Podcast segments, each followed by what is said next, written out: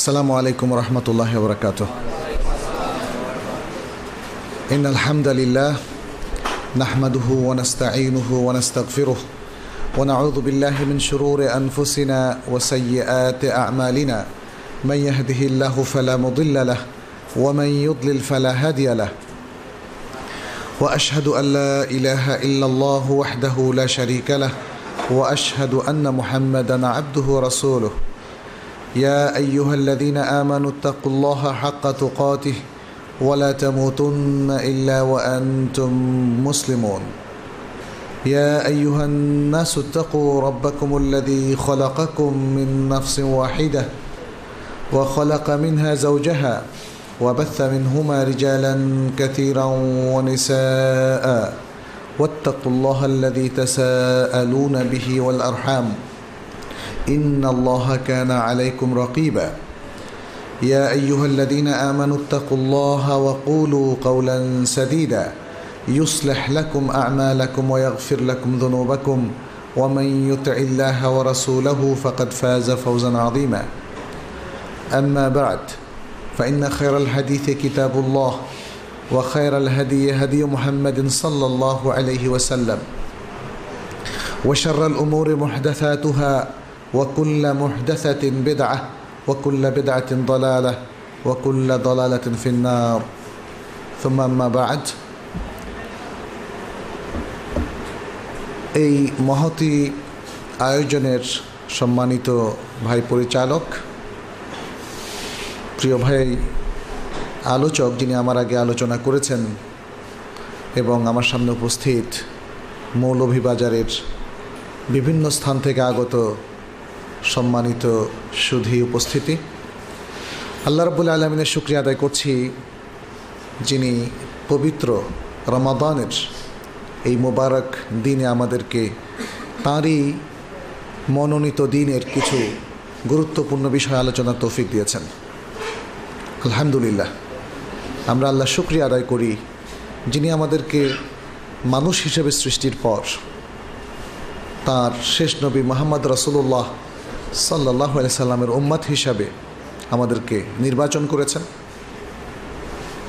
এবং আল কোরআন ও আসন্নার অনুসারী করেছেন। এগুলো আল্লাহর পক্ষ থেকে বিশাল নেয়ামা মোমেন হওয়া, কোরআন এবং বিশুদ্ধ সুন্নার অনুসারী হওয়া, এটা বিশাল ভাগ্যের ব্যাপার।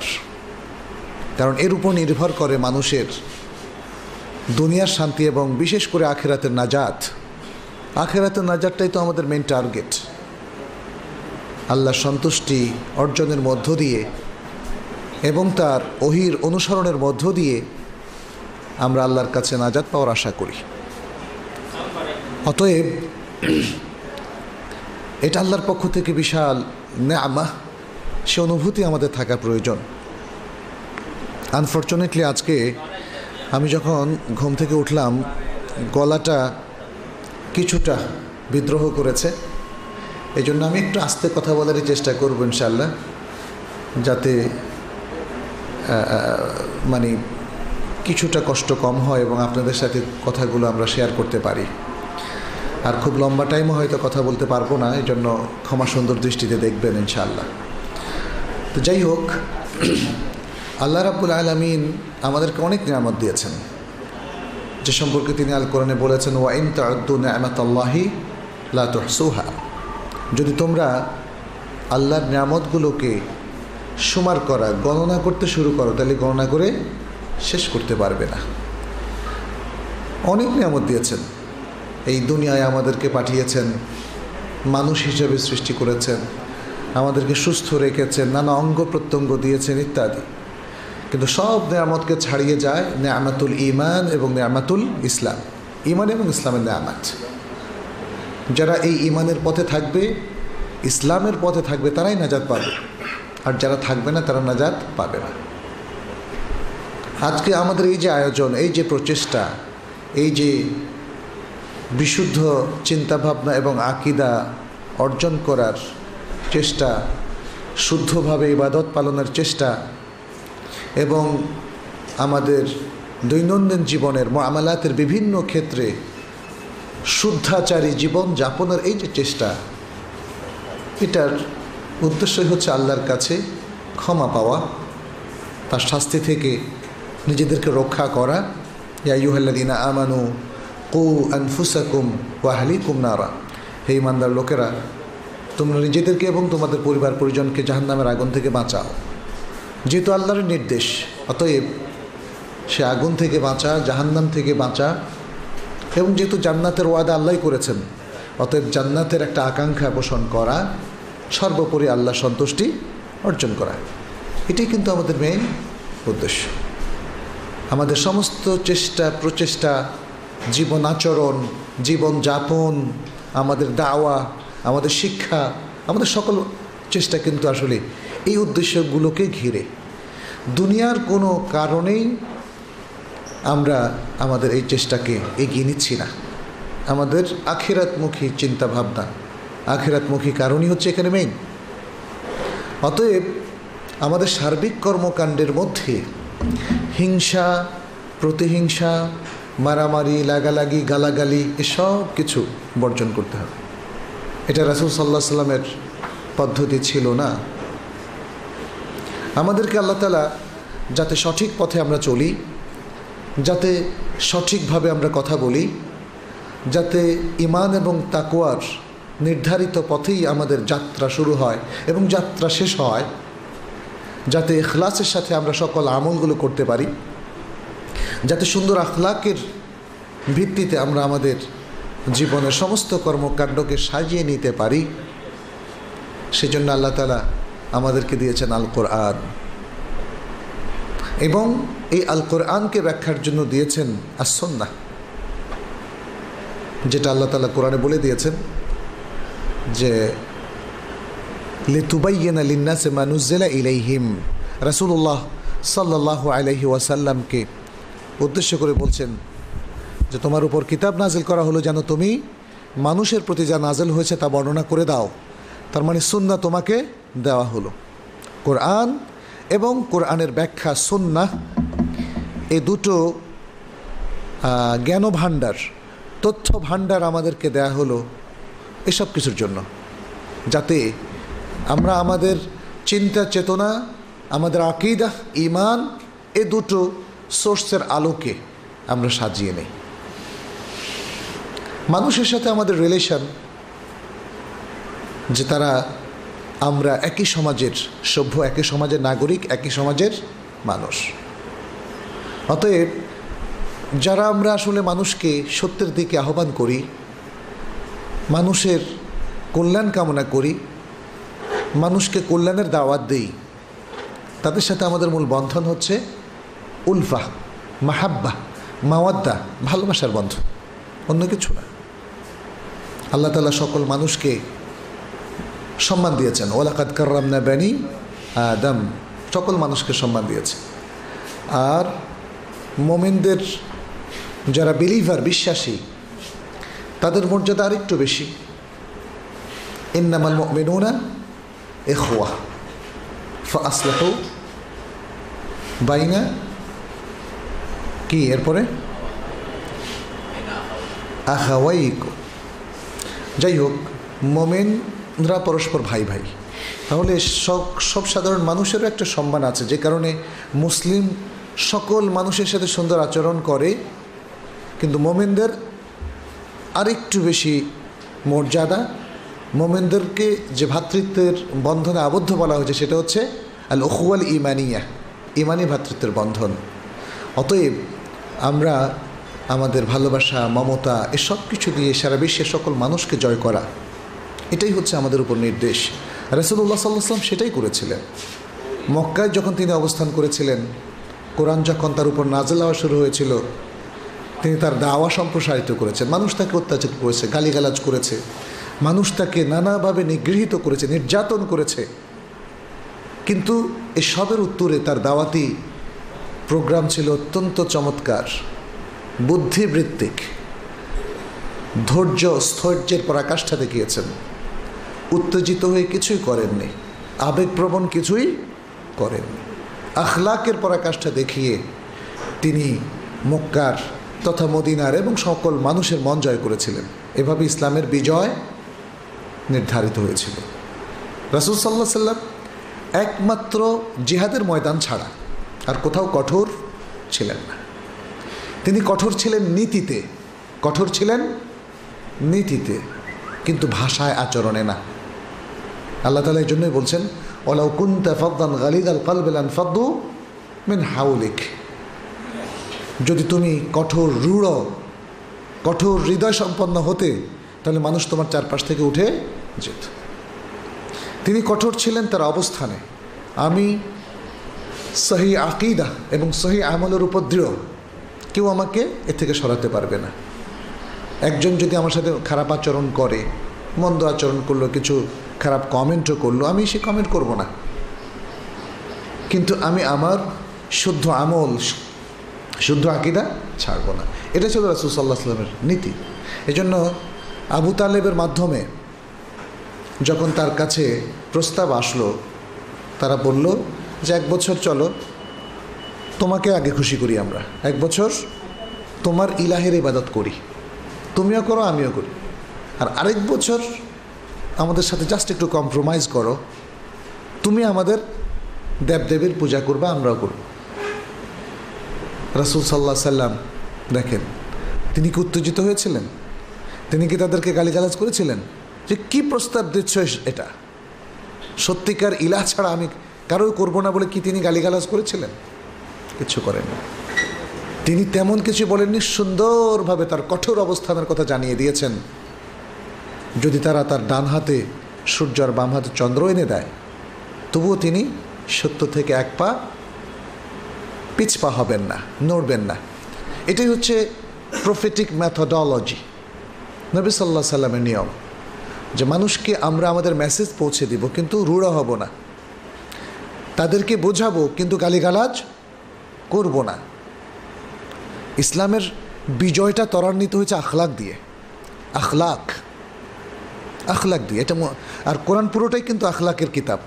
এটা আকিদার কিতাব, এটা মুসলমানদের দিক নির্দেশনামূলক কিতাব, এটা মুসলমানদের গাইডেন্স ফুল গাইডেন্স সংবিধান ইনস্ট্রাকশন এবং এটা আখলাকের একটা ম্যানুয়াল আখলাকের ম্যানুয়াল কারণ আল কোরআনে আল্লাহ তালা তার নবী সাল্লাহ সাল্লামকে বলছেন ইন্না কালা আলা খুলকিন আদিম নিশ্চয়ই তুমি অধিষ্ঠিত আছো।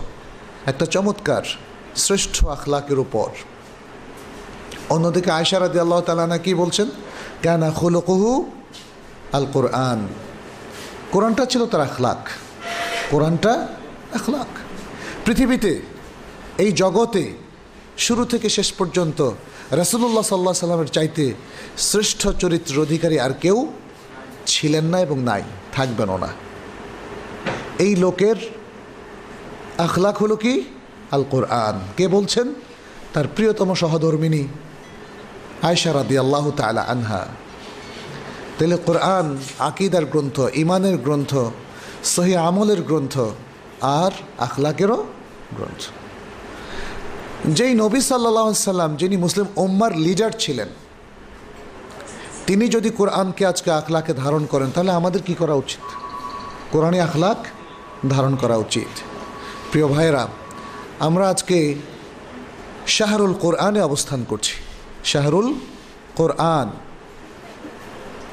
শাহরু রমাদান।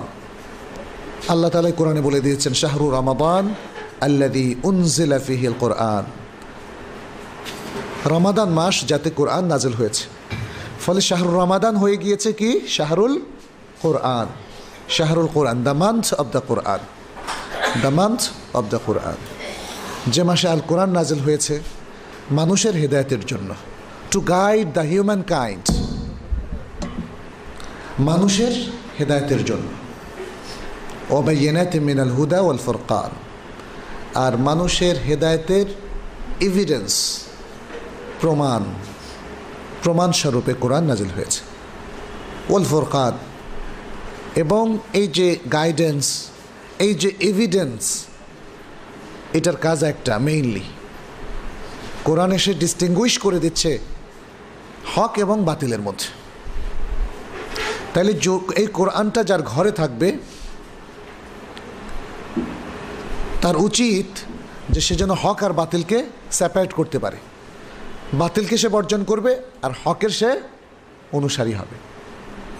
কিন্তু আনফর্চুনেটলি আজকে কোরআন আমাদের বহু মানুষের ঘরে আছে, কিন্তু তারপরেও তারা বাতিলের সাথে আপোষ করছেন। তারা বাতিলের উপর থাকছেন। অনেকে বাতিল আকিদার উপর থাকছে। অনেকে বাতিল আমলের উপর থাকছে।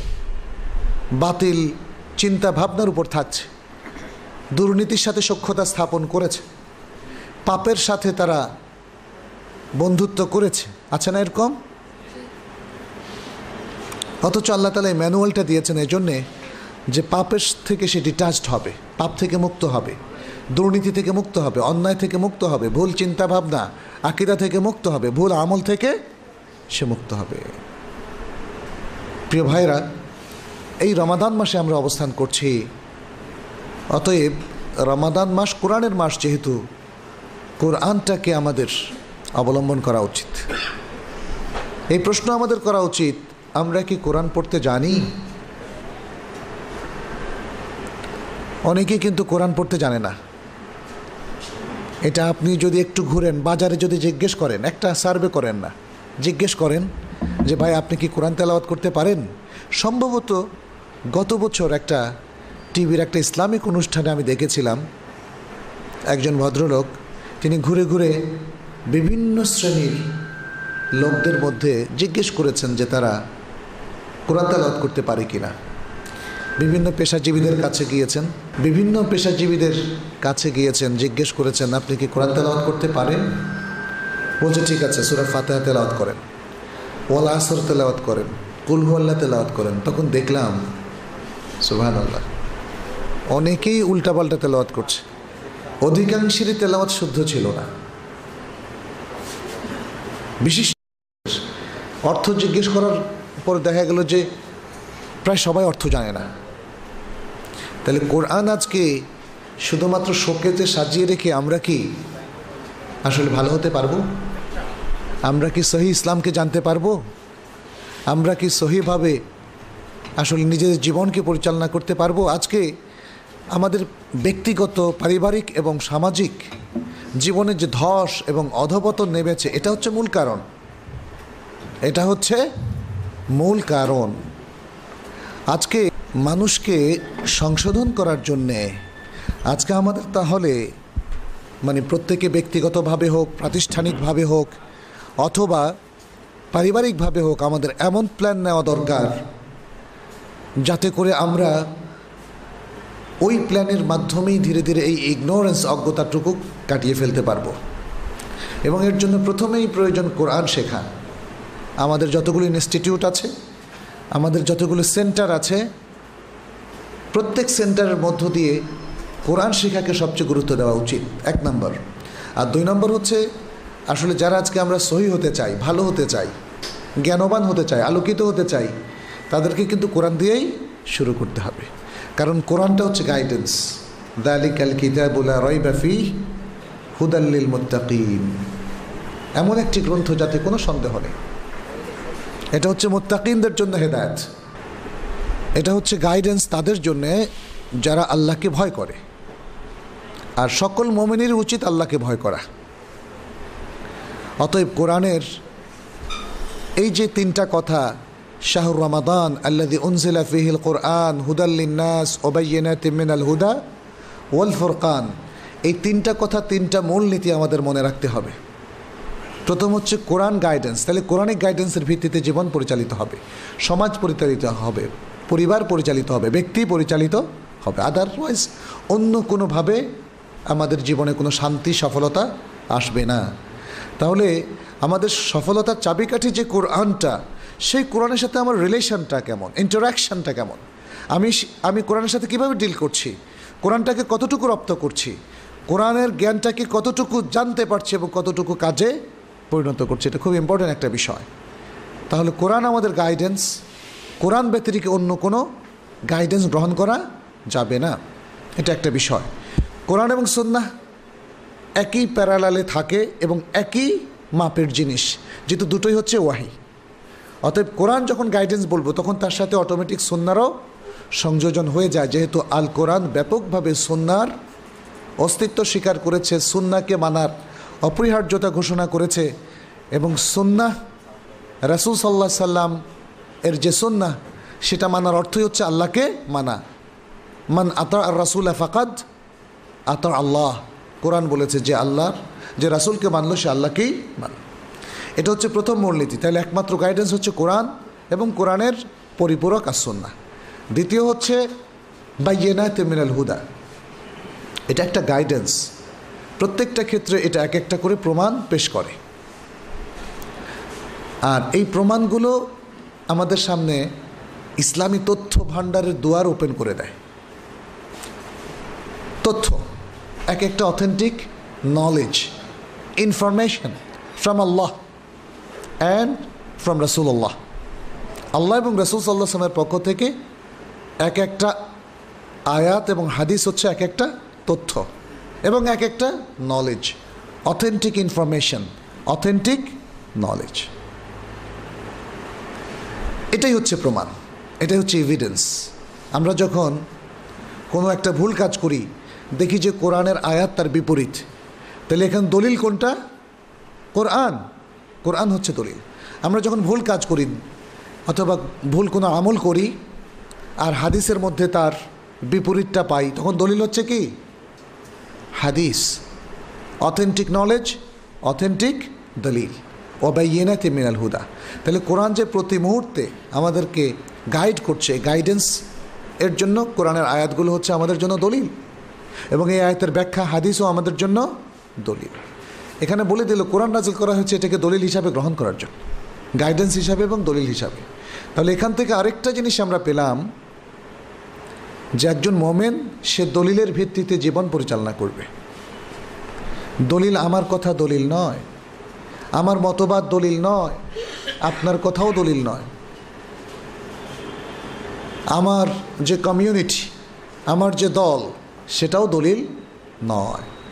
দলিল হচ্ছে, মা কাল আল্লাহ ওমা কাল রসুল সাল্লাহ সাল্লাম মা কাল আল্লাহ ওমা কাল রসুল সাল্লাহ সাল্লাম তাহলে এখানে আরেকটা জিনিস আমরা পেলাম যে মোমেন জীবন চলবে দলিলের ভিত্তিতে।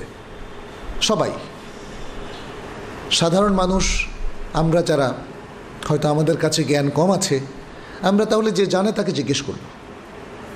আহলাদ দিকের ফাস আলু আহলাদ দিকর, ইন কুন্তুম লা তালাম আহলাদ দিকের আয় আহলুল আলম। এলেমওয়ালা যারা নলেজেবল পারসন যারা, তাদেরকে আমাদেরকে জিজ্ঞেস করে জেনে নিতে হবে, যদি আমাদের জানা না থাকে। আর ইসলামের মূল বেসিক জিনিসগুলো তো আমাদের জানতেই হবে। আল্লাহর যে তৌহিদের মূল কথা, এটা আমাদের জানতে হবে। আল্লাহর সার্বভৌমত্বের বিষয়টা আমাদেরকে জানতে হবে। তৌহিদুর রবিয়া যেটা আল্লাহ সার্বভৌমত্বের অংশ, এটা জানতে হবে। আল্লাহ সার্বভৌমত্ব বলতে কি বুঝি? এটা মানুষ ক্লিয়ার হবে না যতক্ষণ না সে তৌহিদুর রবিয়া বুঝবে। আল্লাহর আনুগত্যের বিষয়টা মানুষের সামনে ক্লিয়ার হবে না এবাদতের বিষয়টা ক্লিয়ার হবে না যতক্ষণ না মানুষ তৌহিদুল উলোহিয়া অথবা তৌহিদুল এবাদা সম্পর্কে জানবে। আল্লাহ সম্পর্কে আমাদের কনসেপ্ট ক্লিয়ার হবে না। যতক্ষণ না তৌহিদুল আসমা সেফাত সম্পর্কে আমরা জানব। তাহলে এই যে গুরুত্বপূর্ণ বিষয়গুলো, তৌহিদের বিষয়গুলো, আকিদার বিষয়গুলো, আকিদার আরও বিষয় আছে। তৌহিদ তো হচ্ছে আল্লাহর প্রতি ইমানের অংশ। এরপরে আছে আল্লাহ রাসুল সাল্লাহ সাল্লামের প্রতি এবং সকল রাসুলগণের প্রতি ইমান। মালাইকাদের প্রতি ইমান আল্লাহর আসমানি গ্রন্থগুলোর প্রতি ইমান আখিরাতের প্রতি ইমান এবং তাকদিরের প্রতি ইমান এগুলো সবই আকিদার মৌলিক বিষয়। এগুলো সম্পর্কে সঠিক কনসেপ্ট না থাকলে আমরা অনেক শিরিক বেদাতের মধ্যে কিন্তু লিপ্ত হয়ে যাব। আজকে আমাদের চারপাশে আমাদের বন্ধু, ভাই, ভেড়াদার, আত্মীয় স্বজন, যাদের সাথে হয়তো আমাদের আকিদার দূরত্ব তৈরি হয়েছে, তাদের মধ্যে মূলত আকিদার মূল জ্ঞান না থাকাটাই হচ্ছে মেন তৌহিদটাকে ভালো করে তারা জানতে পারলেন না। তৌহিদটাকে জানতে পারলেন না। ফলে ইহুদি, নাসারা কিংবা পৌত্তলিকদের কাছ থেকে যে সমস্ত চিন্তা ভাবনা আজকে আমাদের সমাজে প্রবেশ করছে, যে সমস্ত পর্ব, যে সমস্ত দিবস পালন, যে সমস্ত উপলক্ষ মেলা ইত্যাদি, যাত্রা, মঙ্গল যাত্রা বা এই টাইপের জিনিসগুলো আমাদের কাছে আজকে আসছে, আমাদের লোকজন অতি সহজেই এগুলোকে অ্যাকসেপ্ট করে ফেলছে। কারণ তার জ্ঞানের জায়গাটা অটোমেটিক মানুষের জ্ঞানের জায়গাটা কাজ করে। আপনার জ্ঞান অনুযায়ী আপনি পরিচালিত হন। কেউ যদি আপনাকে মারতে আসে, আপনি জানেন যে আপনাকে প্রোটেক্ট করতে হবে। এই জ্ঞানটা তো আমাদের আছে। তাই না? কেউ যদি মা বাবা আমরা যখন খিদা লাগে, তখন খাওয়ার অভাব অনুভব করি। কেউ তো ভুলে যাই না যে আমাকে খেতে হবে। কারণ খাবারের এই জ্বালাটাই আমাদেরকে খাদ্যের মুখোমুখি করে দেয়। এই জ্ঞানটা, এগুলোকে বলা হয় মালুমুন বিদ্যরুরা জরুরি জ্ঞান। নিঃশ্বাস টানতে হবে কি হবে না, এগুলো হলো জরুরি জ্ঞান। এই ধরনের অনেকগুলো জরুরি জ্ঞান আছে। কিছু আছে ইন্দ্রিয়জাত জরুরি জ্ঞান, যেমন নিঃশ্বাস টানা, ব্যথা লাগলেই সেটাকে মানে তার জন্য একটা উপশমের ব্যবস্থা করা, পেটে ব্যথা হলে, মাথায় ব্যথা হলে চিকিৎসা যাওয়া, এগুলো হচ্ছে ইন্দ্রিয়জাত জরুরি জ্ঞান। আর কিছু হচ্ছে বুদ্ধিবৃত্তিক জরুরি জ্ঞান। বুদ্ধিবৃত্তিক জরুরি জ্ঞান। সেটা কি? যদি কোনো আপনি জানতে পারেন যে বাইরে কোনো শত্রু আছে, আপনাকে যে মেরে ফেলবে, সে হোক প্রাণী, মানুষ বা যে কিছু, আপনি শুধু টের পেলেন যে আপনাকে আক্রমণ করা হবে। তখন এটা হলো আপনি বুঝলেন কি করে? এবং বোঝার সাথে সাথে তখন দেখবেন যে আপনার মধ্যে একটা পালপিটেশন শুরু হয়। এবং আপনি একটা কীভাবে বাঁচবেন তার পরিকল্পনা করেন। এটা হচ্ছে বুদ্ধিবৃত্তিক জরুরি জ্ঞান। বুদ্ধিবৃত্তিক জরুরি জ্ঞান। দিনেরও জরুরি জ্ঞান আছে। দিনেরও জরুরি জ্ঞান আছে। দিনের জরুরি জ্ঞানগুলো কি? তৌহিদের জ্ঞান। কোরআনের জ্ঞান। যে কোরআনের সাথে আমার ডিলিংটা কেমন হবে? স্রষ্টার সাথে আমার ডিলিংসটা কেমন হবে? দিনের ব্যাপারে আমার মৌলিক কাজগুলো কি? আমার মৌলিক ফরজ ইবাদতগুলো কি? এগুলো জানা হচ্ছে দিনের মৌলিক জরুরি জ্ঞান। এই জরুরি জ্ঞানগুলো যখন আপনার থাকবে, আপনি অর্জন করবেন, তখনই দেখবেন কেউ যদি আপনাকে প্রস্তাব দেয় যে চলেন, মাজারে চলেন, আমরা আজকে মাজারওয়ালার কাছে কিছু চাইব, তখন আপনার জরুরি জ্ঞান আপনাকে বাধা দেবে না? অথবা যদি পাশ্চাত্য থেকে এমন কোনো ইজম মতবাদ এসে, এমন কিছু প্রস্তাব করে যেটা আল্লাহ সার্বভৌমত্বের বিরোধী, আল্লাহর রুববিয়াতের বিরোধী, তখন কিন্তু অটোমেটিক আপনি বলবেন যে না, এটা তো হয় না, এটা তো আমার দিন চলে যাবে। আমার দিন চলে যাবে। কে একজন যদি বলে যে, চলো, আজকে একটু আড্ডা দেই বা খেলা দেখতে যাই, ক্রিকেট খেলা যেখানে নামাজ পড়ার কোনো ব্যবস্থা নাই। বলব যে তুমি তো সবসময় নামাজ পড়ো, আজকে হয় না পড়লা।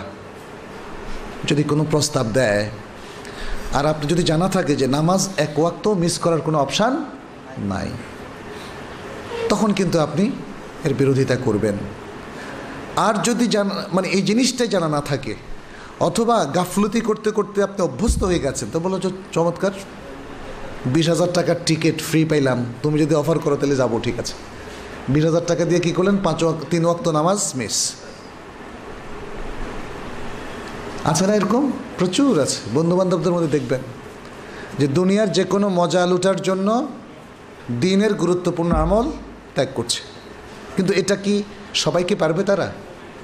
যারা আলোকিত, যাদের কাছে দিনের বেসিক জ্ঞান আছে, কোরআনের জ্ঞান আছে, হাদিসের জ্ঞান আছে, যারা বুঝে যে কোন কাজটি করাটা পারমিটেড এবং কোনটা পারমিটেড না কোনটা করা জায়েজ, কোনটা জায়েজ না, তাহলে সে শুধু জায়েজটাই করবে, জায়েজের বাইরে সে যাবে না। তাহলে প্রতি মুহূর্তেই আমাদের ও বাইনাতে মিনাল হুদা, হেদায়তের এই প্রমাণের মুখোমুখি থাকতে হবে এবং দিনের জরুরি জ্ঞানগুলো অর্জন করতে হবে, দলিলগুলো জানতে হবে, এগুলো খুব বেশি না। আমরা যদি কোরআনের মধ্যে দেখি, সব মিলিয়ে পাঁচশো থেকে ছয়শো আয়াত এটা আমাদের গুরুত্বপূর্ণ ফরজ ইবাদত মোহামেলাতের ব্যাপারে ইনস্ট্রাকশন আমাদের আকিদার, যা সব মিলাইয়া হচ্ছে এই ছয়শো আয়াতের মতো, মাত্র। কোরআনে আয়াত সংখ্যা কত? ছ হাজার? আপনি বলেন তো।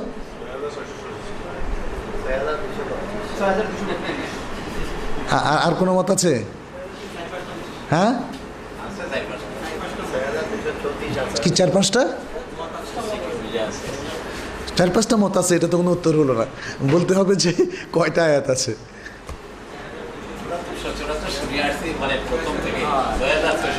হ্যাঁ এটা জাজাকাল্লাহ খের। কিন্তু এইটা কোরআনের কয়টা আয়াত আছে? অথেন্টিক একটা সোর্স থেকে আমাদের জানাটা দরকার না? যেটা চলে আসছে সেটাই আবার ধারণ করব কেন আমরা? যেটা Quran complex king Fahd complex Medina থেকে বের হয়েছে। সেখানে ছয় হাজার দুশো ছত্রিশটা আয়াতের কথা লেখা আছে। ছয় হাজার দুইশো ছত্রিশ। অতএব এটাই হচ্ছে অথেন্টিক কারণ সেখানে স্কলারদের একটা প্যানেল সব হিসাব করে এটা বলেছে। তা আমরা অথেন্টিক নলেজগুলো কিন্তু আমাদের নিতে হবে। যাই হোক, আমরা বলছিলাম এতগুলো আয়াত ছয় হাজারেরও বেশি আয়াত। ছয় হাজার ছশো ছেষট্টি যেটা, এটা আসলে অথেন্টিক নয়। অথবা একটা উত্তর কেউ কেউ এভাবে দেন যে এখানে কোনো কোনো আয়াতের ক্ষেত্রে একটু মত পার্থক্য আছে, সেই মত গুনতে গিয়ে। এই মত পার্থক্যের কারণে কেউ কেউ এভাবে উত্তর দেন যে ছয় হাজার ছশো ছেষট্টি বলা হয়েছে। কিন্তু তাই বলে এত পার্থক্য হওয়ার কথা না। কয় জায়গায় মত পার্থক্য সুরা ফাতেহার মধ্যে একটা পার্থক্য আছে যে বিসমিল্লা সুরা ফাতেহার আয়াত কিনা এ একটা। আর আরেকটা হচ্ছে সেরাতাল্লাদিনা আমতা আলাইহিম কেউ বলছেন এই পর্যন্ত একটা আয়াত গাইরুল মাকদুব আলাইহিম আলাদ্দাল্লিন আরেকটা আয়াত। তাহলে দুটো আয়াত বাড়তে পারে এখানে। অন্য অন্য ক্ষেত্রে খুব যে বেশি পার্থক্য তা নয়। যাই হোক, আমরা অথেন্টিক ধরে নিচ্ছি এটা যে বিশ্ববিখ্যাত স্কলারদের একটা প্যানেল তারা বলেছে ছয় হাজার দুইশো ছত্রিশ। কিন্তু এর মধ্য থেকে আমাদের জন্য সিরিয়াসলি যেগুলো জানা দরকার, মাত্র ছয়শো, এর মতো আয়াত। তো ছশো আয়াত কি পড়া, জানা, বুঝা এটা কি কঠিন? সব কিছুতে আমরা প্ল্যান করি। আমরা কি কোরআনের ব্যাপারে প্ল্যান করতে পারি না? হাদিসের ক্ষেত্রে হাদিসের ক্ষেত্রে মাত্র তিন হাজারের মতো হাদিস, হুকুম হাকাম সম্বলিত। হাদিসের যে এনসাইক্লোপিডিয়া ওটার নামটা কি বলেন তো দেখি। হাদিসের বিশ্বকোষ বলা হয় একটা গ্রন্থকে। জি? না, সহি বোখারি না। সহি বোখারিতে তো হাদিস সাত হাজারের কিছু বেশি। প্রায় চল্লিশ হাজার মতো হাদিস আছে যে গ্রন্থে মুস্তাদ ইমাম আহমদ। এটাকে কেউ কেউ এনসাইক্লোপিডিয়া অফ হাদিস বা হাদিসের বিশ্বকোষ বলেন কারণ প্রচুর হাদিস তিনি সেখানে সংকলন করেছেন। তাহলে বোঝা গেল, আর আমরা জানি যে মুস্তাদ ইমাম আহমদের মধ্যেই সব সহি হাদিস কনফাইন্ড সীমাবদ্ধ না। বোখারি, মুসলিমের মধ্যেই সব সহি হাদিস সীমাবদ্ধ না। বোখারি, মুসলিমে রেওয়ায়ত করা হয়নি। এমন সহি হাদিস আছে না? এটা মুস্তাদ ইমাম আহমদেও আছে, বাইহাকিতেও আছে, এবং সুনানের গ্রন্থগুলোতেও আছে। তাহলে বোঝা গেল যে সহি হাদিসের সংখ্যা হাজার হাজার, প্রচুর। এর মধ্য থেকে ওলামাই কেরাম যারা আয়াতুল আহকামুল হাদিস নিয়ে কাজ করেছেন, দেখা যায় প্রায় তিন হাজারের মতো হাদিস হচ্ছে হুকুম সম্বলিত। তাইলে আরও যে তিরিশ, চল্লিশ হাজারের মতো হাদিস আছে এই সমস্ত হাদিস হুকুম আহকামের সাথে সংশ্লিষ্ট নয়। তাহলে বেসিক জিনিসগুলোর ব্যাপারে আমাদের কথাবার্তা হচ্ছে, আমরা যদি প্ল্যান করি ছয়শো আয়া আর তিন হাজার হাদিস, তিন হাজার হাদিসগুলোকেও কেরাম কিন্তু একসাথ করার চেষ্টা করেছে। যেমন বুলুগুল মারামের মধ্যে ইবনে হাজার রাহেমাহুল্লাহ দু হাজারের কাছাকাছি হাদিস সংকলন করেছেন অমদাতুল আহকাম, ইমাম আল মাকদেসি আব্দুল গানি আল মাকদেসি রাহামাহুল্লাহ মাত্র চারশো উনিশটা হাদিস সংকলন করেছেন, এটা বোখারি মুসলিম থেকে। বোখারি মুসলিম থেকে চারশো উনিশ বা বিশটা হাদিস তিনি সংকলন করেছেন। এটাও আয়াতুল হাদিসুল আহকাম, বুলুগুল মারাম। তারপরে আরও যে সমস্ত, যেমন ইমাম শওকানির যে গ্রন্থ নাইলুল আওতার সেখানেও আহাদিতুল আহকামগুলো একসাথ করেছেন। বলে আমরা সব সহজ করে দিয়েছেন। কিন্তু পড়ার কষ্টটুকু আমাদের করতে কেউ রাজি হচ্ছেন না। এজন্য আমি বলব, যারা আজকে বিশুদ্ধভাবে ইসলামের চর্চা করতে চান, বিশুদ্ধ আকিদার অধিকারী হতে চান, বিশুদ্ধ আমলের অধিকারী হতে চান, তারা তাদের বুক লিস্টের মধ্যে এই বইগুলো নিয়ে নেবেন, এগুলো পড়বেন। আর মনে রাখবেন, এগুলো পড়ার সাথে সাথে আপনি কিন্তু মুজতাহিদ হয়ে যাচ্ছেন না। পড়ার সাথে সাথেই ভার্ডিক দেওয়ার, মতামত এবং ফাতাওয়া দেওয়ার প্রবণতা কিন্তু সঠিক নয়। তবে অবশ্যই আপনি সহি জ্ঞানটা পেলেন। সহি জ্ঞানের মধ্যে কিছু আছে গবেষণামুখী আর কিছু আছে একদম ভেরি ক্লিয়ার তাওহিদের মূল কনসেপ্টগুলো তো ভেরি ক্লিয়ার সেগুলো আপনি অবশ্যই প্রচার করতে পারেন। কিন্তু মনে রাখবেন যে বিষয়গুলোতে মহাক্কিক ওলামাই কেরাম এখতলাফ করেছে সহি ধারার অথেন্টিক ধারার যে সমস্ত আলেমে দিন রয়েছেন, তারা এখতলাফ করেছেন, সেখানে চিন্তাভাবনার আগে নিজস্ব মতামত দেওয়া যাবে না। আর যারা লে ম্যান তাদের জন্য সেটা মোটেই উচিত হবে না। তারা অবশ্যই স্কলারদের সহযোগিতা নেবেন, এই মতটা কি ঠিক বা ঠিক কিনা? অনেককে আমরা খুব দ্রুত দেখি মানে জাস্ট একটা হাদিস পড়ে নিজেই একটা সিদ্ধান্তে চলে আসেন। যেমন, গত জুমাতে আমাদেরই এক প্রিয় ভাই প্রিয় ভাই, অবশ্যই প্রিয় তিনি তিনি বললেন যে ইমামের আগে একটা হাদিসে তিনি পড়েছেন বোখারিতে, কোনো মুক্তাদি মসজিদ থেকে বের হতে পারবে না। আমি বললাম, এটা কি কথা বললেন আপনি? বললেন যে, আমি একটা হাদিস পড়ে এটাই বুঝেছি। ভালো কথা, আপনি এটাই বুঝেছেন। ক্রস করবেন তো। একটা হাদিস পড়ে এটা বুঝেছেন, ক্রস করবেন না। যাচাই করবেন না। না করে যদি আপনি বলে দেন, এই, আপনারা কেউ হন আগে ইমাম বের তাহলে এটা কেমন কথা?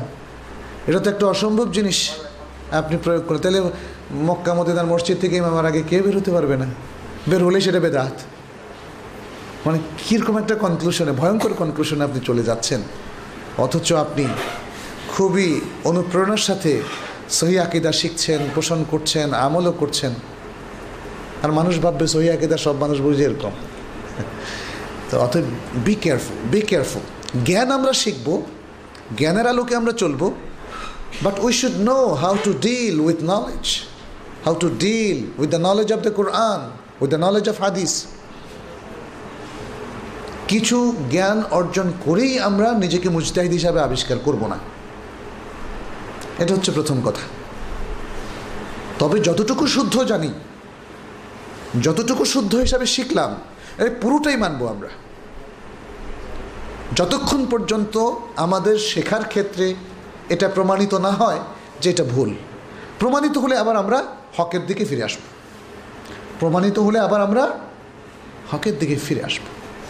আমরা কখনো রিজিট হব না, গোড়া হব না, এটা হলো আমাদের মানহাজ ছিল না। সাহাবাই কেরাম থেকে আরম্ভ করে তাবে আইন তাবে তাবে আইন সকল ইমাম, যখনই তাদের কাছে কোনো হক পেশ করা হতো প্রমাণিত হতো দলিলের ভিত্তিতে যে সেটা হক, আর আগে যদি তাদের কোনো ভুল থাকতো, তারা সেটা সংশোধন করতেন। এটা আমাদের সবাইকে করতে হবে। এটাই হচ্ছে আমাদের নিয়ম ম্যাথোডলজি কোরআন সেটাই বলছে। অবাই জেনেতে মিনাল হুদা, হেদায়তের প্রমাণ। যখন এসে যায়, তখন সব বাদ। প্রিয় ভাইয়েরা, আমরা আপনারা যারা আজকে দাওয়াতের কাজ করছি, মানুষকে হকের দাওয়াত দিচ্ছি, তাদেরকে এই মেথডটাই অন্যদের মধ্যে ইনকালকেট করতে হবে, অর্থাৎ ঢুকাতে হবে। আপনি ছোটোখাটো এক্সাম্পল নিয়ে ঝগড়া করার আগে তাদের মধ্যে মূল নীতিগুলো ঢুকান। যে ভাই, আপনার আমার সবার দলিলের ভিত্তিতেই চলা উচিত। সহি দলিলটাকেই গ্রহণ করা উচিত। এ ব্যাপারে আমরা সবাই একমত কিনা? যদি মানে এখানের কথা বলছি না, আমি পুরো কমিউনিটির কথা বলছি। অন্যদের সাথে যখন আমরা কথা বলি তাদেরকেও এটা আমরা বলি হ্যাঁ দেখবেন সবাই বলবে যে একমত। তখন কিন্তু পরিবেশটা তৈরি হয়। তখন ধীরে ধীরে যাদের কাছে সহি জ্ঞানটা নাই, সহি দলিলটা নাই, তাদের কাছে সেটা প্লেস করেন, ঝগড়া না করে। সেটা প্লেস করেন। আচ্ছা দেখেন তো, এই হাদিসটা, এর ব্যাপারে আপনার বক্তব্য কি? একটু ভাবুন। এভাবেই তো মানুষকে আনতে হবে। আপনি বলবেন যে হাদিসটা একটু দেখুন। একজন লোক যে হাদিসটা আমল করছে না, সে হয়তো ভাববে, আরে একটু দেখে সহি হাদিস। তাহলে আমি কেন মানছি না? ওনাকেই প্রশ্ন করতে দেন। ওনাকেই নিজের সাথে যুদ্ধ করতে দেন। প্রমাণ বড় শক্তিশালী জিনিস। দলিল বড় শক্তিশালী জিনিস। এই শক্তিটা মানুষের মধ্যে সংক্রামিত হয়। যখন আপনি দেখবেন যে আমি একটা জিনিস মানছি না, কিন্তু আপনার কাছে খুবই ক্লিয়ার প্রুফ আছে, দলিল আছে। আপনি আমার কাছে ওটা একটু দিয়ে দেন। ছোট্ট বই আকারে, অথবা লিফলেট অথবা লিখে দিয়ে দেন, অথবা কম্পিউটার কম্পোজ করে দিয়ে দেন। আর বলেন যে, ভাই, আমি এটা নিয়ে বড় সমস্যায় আছি। এই যে একটা সহি আমল, এটা আমরা কেন করছি না, বুঝতে পারছি না। আমাকে একটু আপনি গবেষণা করে জানাবেন তো। This is a very good slope একটা গুড পদ্ধতি, তাই না? যদি সত্যি মানুষ আল্লাহকে ভয় করে থাকে যদি সিনসিয়ারলি সে ইসলামকে ফলো করে থাকে, তাহলে শহীদ দলিল আসলে সে সেটাকে অস্বীকার করার কোনো রিজন নাই। যেই হোক না কেন। আর মনে রাখবেন, আপনি দেওয়ার সাথে সাথে সে সংশোধন হয়ে যাবে, এটাও ঠিক না। তাকে তো ভাবার অবকাশ দিতে হবে। তার ভেতরে একটু নাড়া দেওয়ার অবকাশ দিতে হবে তাকে। চিন্তা ভাবনার অবকাশ দিতে হবে। আপনি হয়তো কয়েকদিন খোঁজ নিতে পারেন, ভাই, ওটা কি পড়েছেন? ওটা কি দেখেছেন? ওটা কি কম্পেয়ার করেছেন? এই বিষয়গুলো কিন্তু আমাদের করতে হবে। অস্থির হলে চলবে না। আপনি যদি আল্লাহ না করুক, কোনো রোগে আপনি যদি ভোগেন, অ্যান্টিবায়োটিক নিলেন, কাজ হলো না, আবারও নিলেন। নাকি বলবেন যে দত্তরি অ্যান্টিবায়োটিক খেলাম, পাঁচশো পাওয়ারের, কাজ হলো না, আর খাবোই না। তাহলে তো ওই ভাইরাসটা দূর হবে না। ওই ভাইরাসটা দূর হবে না। ভাইরাস দূর হওয়ার জন্য আমাদেরকে দূর করার জন্য ধৈর্য ধরে কাজ করতে হবে। একের পর ঔষধ, ডোজ খেয়ে যেতে হবে, সেবন করতে হবে। তারপরে একটা সময় হয়তো আমরা অ্যান্টিবায়োটিকের কারণে হোক, মূলত তো আল্লাহর রহমতেই, কিন্তু এগুলো তো দাওয়া তো গ্রহণ করা যায় যাচ্ছে তাহলে অস্থির যিনি হবেন, যিনি ভাববেন যে না, আমার আজকে ভালো হয়ে যেতে হবে। কারণ টাইফয়েড হয়েছে। ডাক্তারের কাছে গিয়ে বলল, ডাক্তার সাহেব, আমাকে আজকে ভালো করে দেন। ডাক্তার সাহেব যদি চালাক হন, হয়তো বলবেন যে আজকে ভালো করে দেব। একসাথে ডোজ দিয়ে দেন। ব্যাস, রোগের মৃত্যু না? সব ডোজ একসাথে দিলে রোগের মৃত্যু। আর ডাক্তার সাহেব যদি তাকে কনভিন্স করেন যে, ভাই, তুমি অস্থির হয়েও না, তুমি ভালো হবে, আস্তে আস্তে। বুদ্ধিমত্তার সাথে চিকিৎসা করেন, তাহলে রোগী ভালো হবে, কিন্তু তাকে সময় দিতে হবে। আজকে সমাজে যে ভুল, যে সেরেক যে বেদাত, যে কুফরের ঘন ঘটা এগুলো কিন্তু রোগ। এগুলো ব্যাধি। আর এর জন্য এগুলোকে ব্যাধি হিসাবে কোরআন চিহ্নিত করেছে। ফি কলুবিহিম মারাদুন ফাজাদাহুমুল্লাহু মারাদা। তাদের অন্তরে রয়েছে ব্যাধি। কিসের ব্যাধি? অন্তরে রয়েছে শেরকের ব্যাধি, বেদাতের ব্যাধি, কুফুরির ব্যাধি, পাপের ব্যাধি, নিফাকের ব্যাধি, এগুলো সবই ব্যাধি। এগুলো এক একটা বড় ধরনের রোগ। যারা ইমানদার, তাদের কাছে কুফুরি একটা রোগের নাম। শির্ক একটা রোগের নাম বেদাত একটা রোগের নাম, নেফাকি একটা রোগের নাম, পাপ একটা রোগের নাম, দুর্নীতি একটা রোগের নাম। এইভাবে যতগুলো নামই আমাদের কাছে আসবে, যেগুলো কোরআনের দৃষ্টিতে নিষিদ্ধ নিষিদ্ধ আমল, এগুলো চর্চা করা নিষিদ্ধ, চিন্তা করা নিষিদ্ধ, আমল করা নিষিদ্ধ, এগুলো প্রত্যেকে এক একটা রোগ। সুস্থ ইমানদার লোকেরা এগুলোকে রোগ হিসেবেই চিহ্নিত করে। যেমন সুস্থ ব্যক্তি জ্বরকে রোগ বলে, সর্দিকে রোগ বলে, তাই না? ক্যান্সারকে রোগ বলে, আরও যে যত রোগ ব্যাধি আছে, এগুলো তো বেসুমার চোখের রোগ আছে, কানের রোগ আছে, নাকের রোগ আছে, ঠোঁটের রোগ আছে, জিব্বার রোগ আছে, হার্টের রোগ আছে, পাকস্থলীর রোগ আছে, কত রোগ আছে। মুশকিল হচ্ছে আজকে আমরা এগুলোকে রোগ হিসাবে চিহ্নিত করি, কিন্তু রোগের প্রতিষেধক নেই না। যখন হিউম্যান বডিতে আমাদের রোগ দেখা দেয়, তখন আমরা রোগের চিকিৎসা গ্রহণ করার জন্য কনসালট্যান্ট স্পেশালিস্ট স্পেশালিস্ট ডাক্তারদের কাছে যাই, যেন তারা আমাদের চিকিৎসা করে এবং এক ডাক্তারের কাছে ফেল করলে আরেক ডাক্তারের কাছে যাই এবং আমরা ভালো ডাক্তারের কাছে যাওয়ার চেষ্টা করি। ভালো ডাক্তারকে খুঁজে বের করি। কিন্তু যখন দিনের ক্ষেত্রে আমাদের রোগ ব্যাধি দেখা দেয়, তখন আর অথেন্টিক ডাক্তারদের কাছে যাওয়ার প্রয়োজন আমরা ফিল করি না। তখন যা, যে যাকে ভক্তি করে, তার কাছেই যায়। যে কারণে আজকে আমাদের এই রোগ ব্যাধিগুলো কমছে না।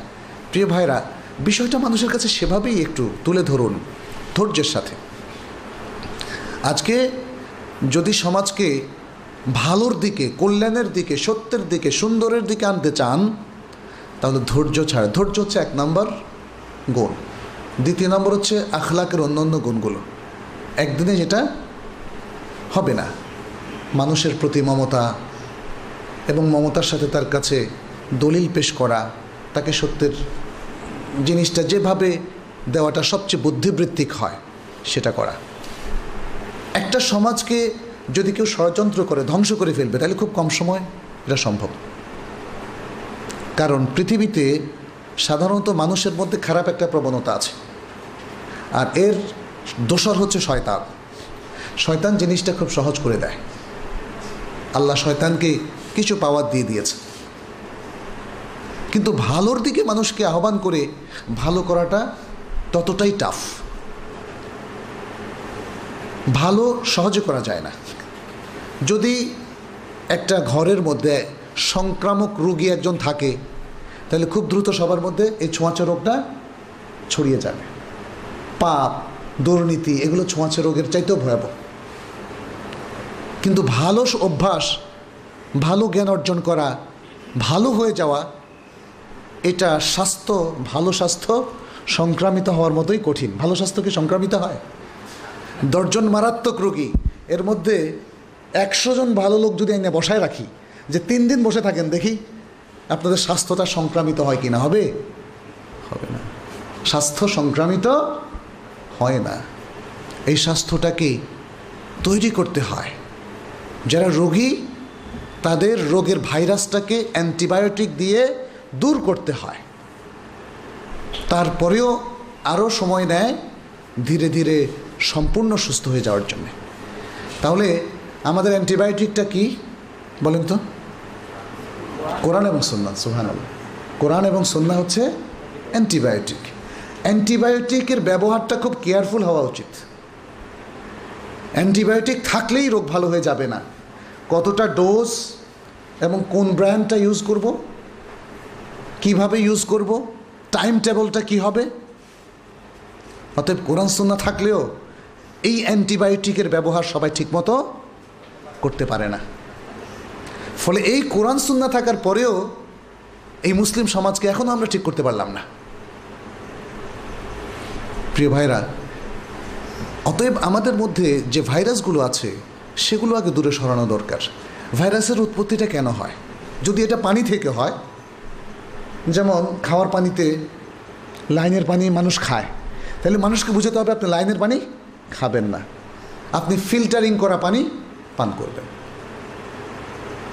আপনি যদি ওই পানি খাওয়ার কারণে তাকে মার দেওয়া শুরু করেন, বেচারা তো মানে আপনার কথা মানবে না। আপনি তাকে আগে ফিল্টারিং পানি সরবরাহ করেন আর সেটা খাওয়া, খাওয়ানো শেখান। তখন দেখবেন যে, যেমন ধরেন আমার কলেরা হওয়ার একটা মূল কারণ হচ্ছে ঢাকা শহর কিংবা বস্তিগুলোতে যেখানে হেলথ ওয়াটার নাই, সেখানে দেখা যাচ্ছে পানি থেকে আসে। তাহলে আপনি আসল জায়গাটা চিকিৎসা আগে করতে হবে। আসল কারণটা কি?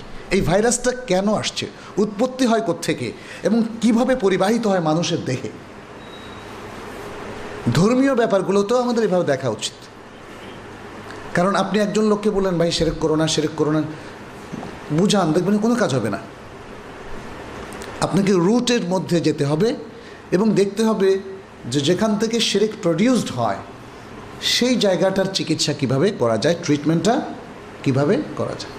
যেখান থেকে বেদাত প্রডিউসড হয়। যেমন যে বইগুলো। আমরা জানি যে সেরেক এবং বেদাতের পক্ষে বেশ কিছু বই, পত্রপত্রিকা কাজ করে। তাহলে এর ভালো অ্যান্টিবায়োটিক হচ্ছে প্রথমত তাদের কাছে রিপ্লেস করা সহি জ্ঞানটাকে সুন্দরভাবে। যেভাবে আজকের সার্চিং মাইন্ড সেটাকে গ্রহণ করে। আজকের মানুষ অনেক সচেতন। তারা যে কোনো ভাষার কথা গ্রহণ করবে না। ভাষাটা একটু সুন্দর হতে হবে। এটা সবসময় সাহিত্যপূর্ণ হতে হবে, সেটা নয়। প্রাঞ্জল গ্রহণযোগ্য, আকর্ষণীয় ভাষা হতে হবে। কনভিনসিং হতে হবে। বোঝানোর ভঙ্গিতে হতে হবে। এই যে এটা একটা উসলুপ। আরেকটা উসলুপ হতে আমরা ম্যান টু ম্যান তাদের সাথে কন্ট্যাক্ট করতে পারি। যেমন দেখা যায় যে আজকে বাংলাদেশে এইচ আইভি এইডস আক্রান্ত বহু লোক ধরা পড়েছে। এইচ আইভি এইডস এর প্রিভেনশন এর জন্য অনেকগুলো সংস্থা কাজ করছে। তারা কীভাবে তারা খোঁজ খবর নিয়ে দেখছে, অমুক জায়গায় একজন রোগী আছে, তার সাথে কন্ট্যাক্ট করে তাকে একটা সেন্টারের আন্ডারে তারা নিয়ে আসছে। নিয়ে এসে তখন তার ট্রিটমেন্টটা করছে। যারা আজকে বা আমরা যারা আজকে দিনে দাওয়াতেই কাজ করছি, তাদেরকেও কিন্তু এরকম বুদ্ধিমত্তার সাথে কাজ করতে হবে।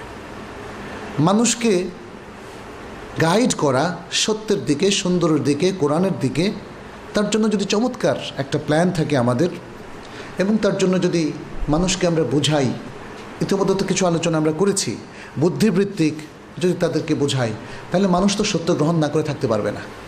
মানুষের মধ্যে আল্লাহ তালা সবচেয়ে শক্তিশালী যে জিনিসটা দিয়েছেন, সেটা হচ্ছে বিবেক।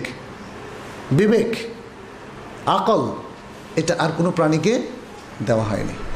আজকে যেহেতু পৃথিবীর সব মানুষকে আকল দেওয়া হয়েছে, এবং এই আকলটাকে যদি ঠিকমতো কাজে লাগানো যায়, এই আকলটাকে যদি কোরআন সুন্না মুখী করে দেওয়া যায়, তখন মানুষ কিন্তু তার বুদ্ধির গুণে সত্যকে গ্রহণ করবে।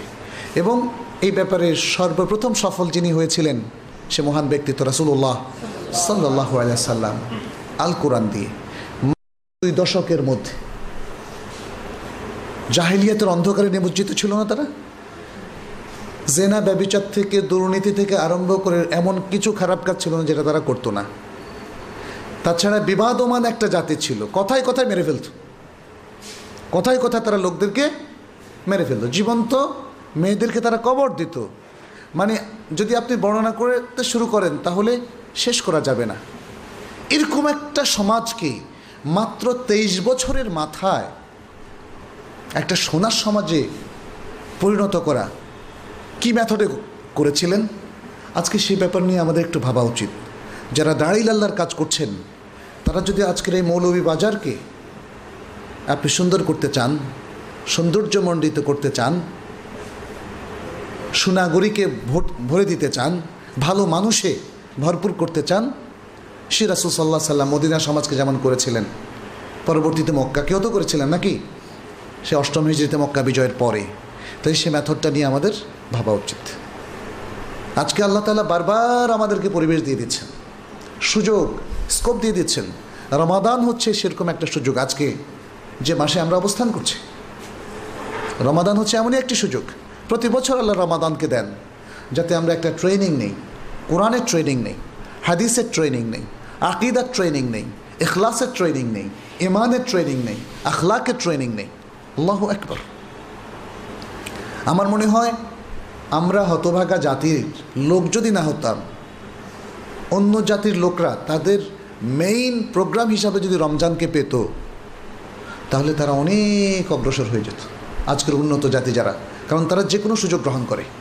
কিন্তু আনফর্চুনেটলি অমুসলিম যারা, তারা তো রমজানকে তাদের প্রোগ্রাম ভাবছে না। ফলে তারা রমাদান দ্বারা বেনিফিটেড হচ্ছে না। রমাদানকে আল্লাহ তালা অমুসলিমদের জন্য স্কোপ হিসাবে পাঠান নাই। পাঠিয়েছেন কাদের জন্য? মুসলিমদের জন্য। আমরা কি আত্মগঠন করছি? আমরা কি আকিদা সংশোধন করছি? আমরা কি ইমানকে রিনিউ, নবায়ন এবং পরিপূর্ণ করছি? আমরা কি আমাদের সিনসিয়ারিটি এবং আখলাকের যে জায়গাগুলোতে ঘাটতি আছে, সেটা পূরণ করছি? আমরা কি কোরআন সন্ন্যার সঠিক অনুসরণ করছি? এত্তেবা কোরআন এত্তেবা সন্ন্যার দায়িত্ব পালন করছি? আমরা কি এ সমাজ থেকে দুর্নীতিকে উচ্ছেদ করছি? আমরা কি আমাদের যত খারাপ চিন্তা, পাপ চিন্তা, ভুল চিন্তা, সেগুলো থেকে নিজেদেরকে, সমাজকে, দেশকে সংশোধন করছি। আল্লাহ তো সেই জন্যই রমাদানকে দিয়েছেন। সেই জন্য দিয়েছেন না? শুধুই উপবাস থাকার জন্য রমাদান দিয়েছেন? মানলাম ইয়াদা কাউলা জুরি ওয়াল আমালা বিহি, ফালাইসা লিল্লাহি হাজাতুন ফি আন ইয়াদা তাআমাহু শারাবা। যে ব্যক্তি মিথ্যা কথা এবং মিথ্যা কাজ ত্যাগ করল না, তাহলে আল্লাহর কাছে তার এই উপবাস থাকার কোনো হাজত নেই, কোনো প্রয়োজন নেই। বরং রাসুল্লাহ সাল্লাহ সাল্লাম বলে দিলেন, যদি তোমরা রমাদানের মূল প্রোগ্রাম, মূল মাকাসেদ, মূল উদ্দেশ্যগুলোকে বাস্তবায়ন না করো, তাহলে এই উপবাস থাকাটা অর্থহীন। এটাই বললেন না? প্রকারান্তরে এটাই বললেন প্রিয় ভাইরা অতএব আসুন, আমরা শুধু নিজেরাই না, জাতিকে উদ্বুদ্ধ করি। আমরা এই যে চমৎকার সব অকেশন উপলক্ষ আমাদেরকে দিচ্ছেন এই যে রামাদান দিচ্ছেন, এবং রমাদানের এক মাস পরে শুরু হয়ে যাচ্ছে আরেকটা পর্ব, সেটা কি বলেন তো দেখি। জি? না, হজ না। সেটা হচ্ছে আল আশহরুল হরম। হজটা হচ্ছে শুধু জিলহজ মাসের কাজ। তিনটা হারাম মাস একসাথে। জিলকদ, জিলহাজ মহারম এবং চতুর্থ মাসটা কোথায়? হারাম মাসের চতুর্থটা কোনটা? ও রাজব উমদার মুহারম তো বললাম। রজব মাস রজব মাস। তো তিনটা মাস হারাম মাস, এটাও কিন্তু আরেকটা উপলক্ষ, আমাদের জাতির খবরই নেই। হারাম মাস সম্পর্কে আল্লাহ তাল্লাহ সুরা তবার মধ্যে দীর্ঘ বক্তৃতা দিয়েছেন, আলোচনা করেছেন। ফালা তজলেমু ফিহীন, হারাম মাসের মধ্যে তোমরা জুলুম করো না। দেখেন, হারাম মাসের স্কোপটা আমরা নিতে পারছি না। হারাম মাসে কিছু মেসেজ থাকে। আপনারা যারা দাঁড়িয়ে আল্লাহর কাজ করছেন, তারা এই প্রত্যেকটা অকেশন কাজে লাগাবেন। হারাম মাসের মেসেজ মানুষকে দেবেন। ইন্টেন্সিভলি হারাম মাসগুলোতে কাজ করবেন। ভাই, মানুষকে রিমাইন্ডার দেবেন। আমরা এখন হারাম মাসে অবস্থান করছি। হারাম মাসে জুলুম করা বেশি হারাম। আল্লাহ যখন বলছেন, তোমরা এই হারাম মাসগুলোতে জুলুম করো না, তার মানে কি এই যে অন্য মাসগুলোতে জুলুম করো? এটা? না, এটা নয়। বরং হারাম মাসে জুলুম করা অনেক বেশি ভয়াবহ। হারাম মাসের যে ফজিলাতগুলো, সেগুলো বর্ণনা করেন। মানুষ যদি রমাদান মাসে সাবধান হয়ে যায়, চারটা হারাম মাসে সাবধান হয়ে যায়, তাহলে কয় মাস হলো? পাঁচ মাস। এইভাবে আরও যে সমস্ত উপলক্ষগুলো আছে, শাবান মাসে মানুষকে যদি বেশি বেশি রোজা রাখানো যায়, যেহেতু রাসুল সাল্লাহ সাল্লাম রমাদানের পরে সবচেয়ে বেশি রোজা রাখতেন কোন মাসে? এইভাবে প্রোগ্রামগুলো যদি আমরা ধরতে পারি সন্ধ্যাভিত্তিক প্রোগ্রাম, কোনো বেদাতি প্রোগ্রামের প্রয়োজন আছে? কোনো প্রোগ্রাম ক্রিয়েট করার দরকার আছে আমাদের? সুন্নার মধ্যে যেগুলো আছে, সেগুলোই তো আমরা অ্যাভেল করছি না, সহি সুন্নার মধ্যে। যদি আজকের মানুষ প্রমাণ করতে পারে যে সুন্না ইজ নট এনাফ সুন্নার আমল ইজ নট এনাফ তাহলেই তখন আমাদের অন্য অকেশনের প্রশ্ন আসে। বদরের যুদ্ধ তো রমাদান মাসেই হয়েছিল। কিন্তু বদরের যুদ্ধ তো কোনো অকেশান না। আজকে যেমন অনেকে বদর দিবস পালন করছেন, বদর দিবস তো পালনের কোনো কিছু না। বদর দিবস পালনের পক্ষে কি কোনো দলিল আছে? বদরের যুদ্ধ অহুদের যুদ্ধ, খন্দকের যুদ্ধ, হোনাইনের যুদ্ধ, তাবুকের যুদ্ধ, যেগুলো গাজাওয়াত রাসুল সাল্লাহ সাল্লাম এগুলোর উপর আলোচনা হতে পারে। কিন্তু সুনির্দিষ্ট দিবস ভিত্তিক ইসলাম পালন করা এটা সালাফে সালাহিনের মানহাত ছিল না। এটা আমাদের একটু কুল ব্রেন একটু চিন্তা করতে হবে। ইসলামটাকে আমরা বিভিন্ন অকেশনের মধ্যে বন্দি করে ফেলছি যে অকেশনগুলোর পক্ষে আল্লাহ এবং তোর রাসুল সাল্লাহ সাল্লাম কোনো দলিল পেশ করেন নাই। সেই অকেশনগুলো আমরা গ্রহণ করব যেগুলো রাসুলুল্লাহ সাল্লাহ সাল্লাম এবং সাহাবাই কেরাম আমাদের কাছে দিয়ে গিয়েছেন। কারণ সেটা হচ্ছে সুন্দা দ্বারা প্রমাণিত অকেশন রামাদান একটা অকেশন ঈদ একটা occasion Eid ul Fitr Eid ul Adha জিলহজ মাসের প্রথম দশ দিন আরেকটা অকেশন হারাম মাস একটা অকেশন মহরমের দশ তারিখ একটা অকেশন অতএব সেগুলোর মধ্যেই সীমাবদ্ধ থাকলে আমাদের জন্য যথেষ্ট। আর রসুল সাল্লাহ সাল্লামের সিরাত এটাকে মুসলিম সমাজ অনেকে জেনে, অনেকে না জেনে এটাকে রবিউল মাসের মধ্যে বন্দি করে ফেলেছে। অনেকে ঈদ এ মিলাদুন্নবীর মধ্যে এটাকে বন্দি করে ফেলেছে। অনেকে মুসলমানদের সবচেয়ে বড় অকেশন হিসেবে ঈদ এ মিলাদুন্নবীকে নির্ধারণ করেছে। এখন তো মানুষ যা ইচ্ছা তাই করছে। যুক্তি দিয়ে। কি দিয়ে? যুক্তি দিয়ে। কোরআন সন্না থাকার পরে কোনো যুক্তি আসলে চলে না। কোরআন সন্না থাকার পর ওইটাই সবচেয়ে বড় যুক্তি ওটাই সবচেয়ে বড় দলিল। কোরআন সন্ন্যার বক্তব্য যেখানে নাই, সেখানে কোরআন সন্ন্যার ভিত্তিতে এজমা কিয়াস এবং ইজতেহাদ সেখানে চলতে পারে। অন্যথায় অন্য কোনো মানবীয় যুক্তি, মানব রচিত, মানব চিন্তা প্রসূত কোনো যুক্তি সেখানে চলবে না। প্রিয় ভাইরা, যাই হোক, আজকের এই প্রেক্ষাপটে আমার মনে হয় অনেকগুলো বিষয় আমি টাচ করেছি। আশা করি এগুলো আমাদের উপকারে আসবে ইনশাল্লাহ আপনাদের প্রতি আমি এ আহ্বান রাখব যে আসলে আল্লাহ আমাদেরকে পাঠিয়েছেন, আমাদেরকে অনেক আমানাত এর মুখোমুখি করেছেন। আমাদের জীবনটা একটা আমানা। প্রত্যেকটা মুহূর্তের জন্য হিসাব দিতে হবে না আল্লাহর কাছে। আমাদের সম্পদ একটা আমানা। এই সম্পদ কি করে ইনকাম করলেন আর কি করে ব্যয় করলেন, এই হিসাবটাও আল্লাহর কাছে দিতে হবে। প্রত্যেকটা আমলও এক একটা আমানা। আপনি আমলটা যেটা ফরজ ছিল সেটা ঠিকমতো করলেন কিনা হিসাব দিতে হবে। সালাতের হিসাব দিতে হবে না? সিয়ামের হিসাব দিতে হবে না? জাকাতের হিসাব দিতে হবে না? মালের হিসাব? দিতে হবে। আবার যদি ভুল করেন, ওই হিসাবও দিতে হবে। শিরিক করলে আপনাকে মুশ্রিকদের কাঠ করে দাঁড়াতে হবে না কেমতের দিন? আল্লাহ বলবেন যে, শিরিক করেছ কেন বলো? কুফুরি করলে বেদাত করলে প্রত্যেকটা আমলের হিসাব দিতে হবে। অতএব আমলটাও একটা আমানা। ঠিক করলে বলবে যে ঠিক আছে, আপনি একজনকে প্রতিনিধি হিসাবে বাজারে পাঠালেন, দুই হাজার টাকা দিয়ে বাজার করে নিয়ে আসতে, এরপর হিসাব নেবেন না। দেখলেন যে আপনি যে লিস্ট দিলেন, সে একটাও আনে নাই। আনছে তার পছন্দ মতো জিনিস, সে যেটা খাইতে পছন্দ করে। তাহলে কর্মচারী যদি হয়, সে আপনার, আপনি রাখবেন তাকে? ইয়াসালাম তাহলে আমরা কীভাবে আশা করতে পারি? আমাদের আল্লাহ আমাদের সমস্ত খেয়ানতকে কবুল করবেন। আল্লাহ খেয়ানতকে কবুল করবেন না। আমাদের সন্তান সন্ততি আমাদের কাছে আমানা। এই সন্তানদেরকে ভালো মানুষ হিসাবে গড়ে তোলা আমাদের দায়িত্ব। আমাদের এই সমাজ আমাদের কাছে আমানা। এই সমাজ সংস্কারে কি দায়িত্ব আমরা পালন করলাম, এটা আমাদের জবাবদিহি করতে হবে। আমাদের পরিবার আমাদের কাছে আমানা। পারিবারিক পারিবারিক দায়িত্ব কীভাবে পালন করলাম, পোষ্যদের প্রতি যে দায়িত্ব ছিল ইমানি যে দায়িত্ব ছিল, ধর্মীয় যে দায়িত্ব ছিল সেটা কতটা পালন করলাম? অর্থনৈতিক যে দায়িত্ব ছিল সেটা কতটা পালন করলাম? এই হিসাবটা আমাদেরকে দিতে হবে। আমাদের রাষ্ট্র আমাদের কাছে আমানা।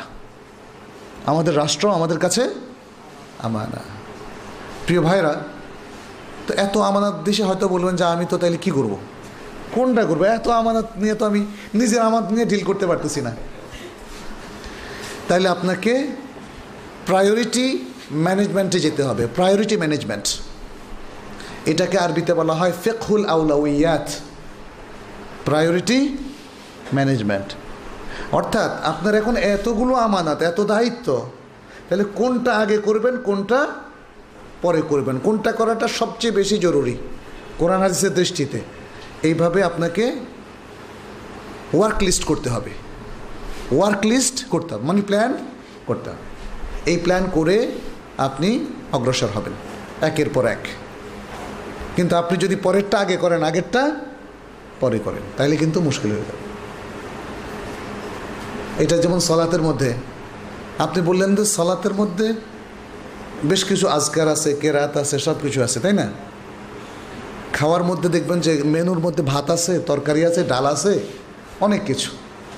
কেউ যদি যে কোনো একটা দিয়ে শুরু করে, কারও রুচি মতো অসুবিধা নাই, কেউ নিষেধ করবে না কিন্তু যেমন কেউ যদি মনে করে ডালটা তো দেখতে স্যুপের মতো চাইনিজে গেলে তো আপনার স্যুপ দিয়ে শুরু করে, তাহলে আমি ডাল দিয়ে শুরু করলাম। অসুবিধা নাই। আবার অনেকে হয়তো ভাত দিয়ে শুরু করে, যেহেতু আমাদের দেশে ভাত এবং তরকারি, এটা হচ্ছে মেইন ফুড তাতে অসুবিধা নাই, কিন্তু শরিয়ার মধ্যে অসুবিধা আছে। শরিয়ার মধ্যে এটা খাবার মেনুর মতো না, যে আপনি যেটা ইচ্ছা সেটা দিয়ে শুরু করলেন। সালাত শুরু করতে হবে কি বলে? আল্লাহ একবার বলে। তাহারিম উহা তেকবীর ও তাহালিল উহা আর তসলিম। শেষ করতে হবে আসসালামু আলাইকুম বলে। এখন যদি আসসালামু আলাইকুম বলে শুরু করেন, আর শেষ করেন আল্লাহ আকবর, আল্লাহ এই সালাদ কি হবে? মেনুটা ঠিক রাখতে হবে তাও। সালাতের মেনু ঠিক রাখতে যদি কেউ বলেন যে আমি বসে সুরা ফাতেহা পড়ব, আর শুরুতে সানার পরে আত্মাহিয়াতু পড়ব, হবে? হবে না। তাহলে বোঝা গেল শরিয়ার একটা মেনু আছে। শরিয়ার একটা প্রায়োরিটি আছে। একটা প্রটোকল আছে। এই প্রটোকলের মধ্যে কিছু আছে অপশনাল কিছু আছে ম্যান্ডেটরি অপশনাল মানে ঐচ্ছিক। এখানে একটু গড়পড় করতে পারেন। আর কিছু আছে ম্যান্ডেটরি জরুরি। এই জিনিসগুলো আপনাকে মেনটেন করতে হবে। আপনার শরিয়া যে কর্মধারা আমাদেরকে দিয়েছে, যে কর্মসূচি দিয়েছে, যদি সেটা অনেক হয়, এর মধ্যে আপনাকে প্রায়োরিটি সেট করতে হবে, যে কোনগুলো ফরজ করতে হবে, দাওয়াতি ক্ষেত্রে প্রায়োরিটি কী, পরিবারের মেনটেনের ক্ষেত্রে প্রায়োরিটি কী, এলেম অর্জনের ক্ষেত্রে প্রায়োরিটি কী, জাতিকে সংশোধনের ক্ষেত্রে প্রায়োরিটি কী, এইভাবে ঠিক করে যদি আমরা কাজ করতে পারি, প্রিয় ভাইরা এবং কাঁধে কাঁধ মিলিয়ে, হাতে হাত মিলিয়ে ভালোবাসা, মমতা, শ্রদ্ধা, স্নেহে এর উপর ভর করে, যেটা রাসুল সাল্লাহ সাল্লাম করেছিলেন। ইয়া সালাম। রাসুল সাল্লাহ সাল্লাম কিন্তু কোনো অমুসলিমকেও গালি দেননি, গালি দিয়েছিলেন। আল্লাহ আকবর। তার যে ইহুদি গোলাম ছিল, বাসায় গৃহপরিচারক ছিল, তাকে তো তিনি কোনোদিন ইসলামের অ্যাপ্রোচও করেন নাই এরপর যখন সে অসুস্থ হয়ে বাড়িতে গেল, তিনি দেখতে গেলেন, সেখানে তিনি দেখলেন যে খুব কঠিন রোগে আছে এ অত্যন্ত ভালো ছেলে আমার বাড়িতে, ভালোই কাজ করত। অতএব তার নাজাতের তো একটু চিন্তা করা দরকার। সে অনুভূতি থেকে তিনি তাকে ইসলাম অ্যাপ্রোচ করলেন। বুখারের হাদিস কিন্তু এটা, বুখারিতে এসছে। এবং ছেলেটা তখন বাবার দিকে তাকালো। বাবা ইহুদি। বাবা বলল ইশারাদিস ওকে, মোহাম্মদের অনুসরণ করো। ইয়া সালাম। আল্লাহ একবার দিস ইজ দ্য অ্যাপ্রোচ কি শান্ত, সৌম্য, সমাহিত, কি সুন্দর আখলাখ। কোনো ঘৃণা, বিদ্বেষ, জিঘাংসা, হিংস্রতা ছিল না। এইটা হচ্ছে তার সফলতার চাবিকাঠি। রসুল্লাহ সাল্লাহ সাল্লামের এটা ছিল তার সফলতার চাবিকাঠি। এমন লোককে ভালো না বেসে পারা যায়? নিজে ইহুদি ছেলেকে ইশারা দিচ্ছেন, মোহাম্মদের রেত্তে বার করো। কেন? মোহাম্মদের মতো ভালো মানুষ তো নাই। মোহাম্মদের মতো ভালো মানুষ? নাই। আজকেও আপনি চর্চা করুন, আপনার এলাকার সবচেয়ে ভালো মানুষে আপনি পরিণত হন। এরপর দেখেন। মানুষ বলবে যে, আপনার হয়তো কিছু আমল সে পছন্দ করছে না, ইবাদতের ক্ষেত্রে যেভাবে সালাত আদায় করছেন। কিন্তু বলি ছেলেটা অত্যন্ত ভালো, অস্বাভাবিক ভালো। আপনাকে এস্টিমেট করবে। আপনাকে দেখবেন পরামর্শ দিয়ে ছুটে আসবে। তুমি পরামর্শ দাও। এটা আস্থার কারণে। ভালোবাসার কারণে, মমতার কারণে। যারা আজকে দিনের দাড়ি হতে চান, কোরআনের প্রচার করতে চান, সুন্নার, সহি সুন্নার প্রচার করতে চান, সহি আকিদার প্রচার করতে চান, তাদেরকে এমনই সুন্দর আখলাকে আসলে চরিত্র উন্নত করতে হবে। এটা ছাড়া সফলতা আসবে না। আপনি কর্কশভাষী হন, হান্ড্রেড পার্সেন্ট সহি সব কিছু করার পরেও মানুষ কিন্তু আপনাকে অ্যাকসেপ্ট করবে না। আপনার শত্রু অনেক হয়ে যাবে। চারদিকে শুধু আপনার শত্রু আর শত্রু দেখবেন, শুধু আপনার আচরণের কারণে। অনেক সময় আচরণ যদি বাবার আচরণ খুবই কর্কশ হয়, ঘরে ঢুকার পরে নিজের স্ত্রীকে কিছু পিটালো, পোলাপাইন সামনে আসলো, ধাক্কা দিল, গ্লাস সামনে পেয়ে আসার দিল। ধরেন এরকম বাবা যদি কারও ঘরে থাকে সেই বাবাকে কেউ কি শ্রদ্ধা করতে পারবে? হয়তো বলবে যে আমার বাবার মাথায় একটু সমস্যা আছে। অত্যন্ত রাগী। এটা তো বাবার জন্য সুন্দর কথা হলো না। আর এই বাবার কাছে কোনো ছেলে মেয়ে কোনো দিন পরামর্শ করতে আসবে না। এমনকি বিয়ে সাদের ক্ষেত্রেও। বাবার মাথা গরম। সুতরাং এদের কোনো, কোথাও কোনো স্থান নাই। কোথাও কোনো স্থান নাই। এই ক্যারেক্টারের কোথাও কোনো স্থান নাই। কোথাও তারা সফল হতে পারবে না।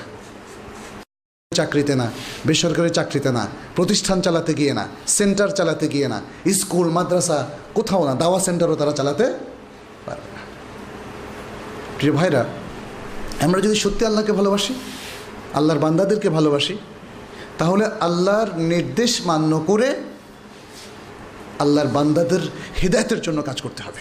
কানা রাসুল্লাহ সাল্লাহ সাল্লাম হারিসান আল্লাহ হৃদায়তিন নাস। রাসুল্লাহ সাল্লাহ সাল্লাম মানুষের হৃদায়তের জন্য অত্যন্ত আগ্রহী ছিলেন।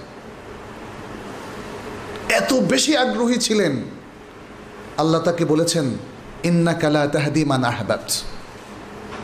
মানে তার ওই হেরস, তার সে আগ্রহের দিকে লক্ষ্য করে যে তুমি যাকে চাও তাকে হৃদায়ত তুমি দিতে পারবে না। এত হারিস হওয়ার তোমার প্রয়োজন নাই। এটা জাস্ট এটাও একটা সান্ত্বনা। হৃদায়ত তো আল্লাহর হাতে, কার হাতে? আল্লাহর হাতে। তো এটা এটা বলার উদ্দেশ্য হচ্ছে, রাসুল সাল্লাহ সাল্লাম মানব জাতির হৃদায়তের উপর এত বেশি আগ্রহী ছিলেন যে তায়েফে তাকে রক্তাক্ত করা হলো, মালাকুল জেবাল এসে তাকে শাস্তির প্রস্তাব দিলেন এবং জনপদকে উল্টায় দেওয়ার প্রস্তাব দিলেন, কিন্তু তিনি সেটা গ্রহণ করলেন না। রিয়াকশানটাকে কন্ট্রোল করেছেন। প্রতিহিংসাটাকে ক্ষিপ্ত হওয়াটাকে কন্ট্রোল করেছেন। আপনি আজকে যান। সৌদি আরবে যান। আমাদের এক আত্মীয় সৌদি আরবে গিয়েছিলেন, ফুল ফ্যামিলি। আসার সময় ওনার ছেলে ছিল একজন ইয়াং ছেলে। তাকে এয়ারপোর্টে আটকায় দিস। সে আবার বিভিন্ন দেশে চাকরি বাকরি করেছে, ভালো, বইয়ের থেকে পাশ করা ভালো ছাত্র। তা এত দেশে সে গিয়েছে, যাই হোক, সেখানে তার সাথে খুব অসদাচরণ করছে। মানে তাকে আটকে রাখছে যে তোমাকে ইনভেস্টিগেট করব আমরা। এটা এটা এটা অবশ্য ঠিক হয়নি। আপনি যখন কারোর বিরুদ্ধে কোনো অ্যালিগেশন পাবেন না, সে নির্দোষ, তাকে আটকাতে পারেন না। যাই হোক, আটকানোর পরে, দেশে আসার পরে সে এত খ্যাপা সৌদি আরবের কথাই শুনতে পারে না। বলছে হজও করতে যাব না। এটা হচ্ছে মানুষের স্বাভাবিক প্রবণতা, যে সে তার ক্ষোভ তার প্রতিহিংসাকে মানুষ লুকিয়ে রাখতে পারে না। রাসুল্লাহ সাল্লাহ সাল্লাম পেরেছিলেন। তায়েফ সম্প্রদায়কে তিনি বলেছেন আল্লাহর কাছে আমরা একটাই চাওয়া, যেন তাদেরকে হেদায়ত দেন। একটাই চাওয়া, যেন তাদেরকে আমরাও কি এটা বলতে পারি না? আল্লাহর কাছে একটাই চাওয়া, যেন আল্লাহ এই জাতিকে হেদায়ত দেন। আল্লাহ আমিন ইয়ারব আল্লাহ আমিন আমরা শুধু আল্লাহর কাছে এটাই চাইব আল্লাহ আমাদেরকে কবুল করো। আমাদের প্রচেষ্টাটুকুকে কবুল করো। আমাদের সিনসিয়ারিটিকে কবুল করো। আমাদের এই ন্যূনতম যোগ্যতাকে কাজে লাগিয়ে যেন আমরা এই জাতিকে সত্যের দিকে, সুন্দরের দিকে, ভালোবাসার দিকে, কোরআন সুন্নার দিকে নিয়ে আসতে পারি। আল্লাহ যেন আমাদের প্রত্যেকের মনের মধ্যে এমনই একটা ক্লাস দান করেন, এমনই একটা অনুপ্রেরণা দান করেন, এমনই একটা আগ্রহ, ভালোবাসা দান করেন। আল্লাহ যেন আমাদের সবাইকে তার দিনের দায়ী হিসাবে কবুল করেন। ভালো মুসলিম, মোত্তাকে মুসলিম হিসাবে কবুল করেন। আমাদের মাধ্যমে যেন আমরা নিজেদের পরিবারকে, নিজেদের জাতিকে, সমাজকে সংশোধন করতে পারি। আল্লাহর কাছে কায়মনো বাক্যে আমরা সে দোয়া করছি আজকের এই সুন্দর বরকতময় মুহূর্তে। আল্লাহ হুম্মা আমিন ইয়ারব আপনাদের সবাইকে ধন্যবাদ জানিয়ে আমি আমার কথা এখানে শেষ করছি। হাদা ওসল্লাহ সাল্লাম আলা নবীনা মোহাম্মদ ও আলা আলিহি ও আসহাবি আজমাইন। سبحانك اللهم وبحمدك أشهد أن لا إله إلا أنت أستغفرك وأتوب إليك.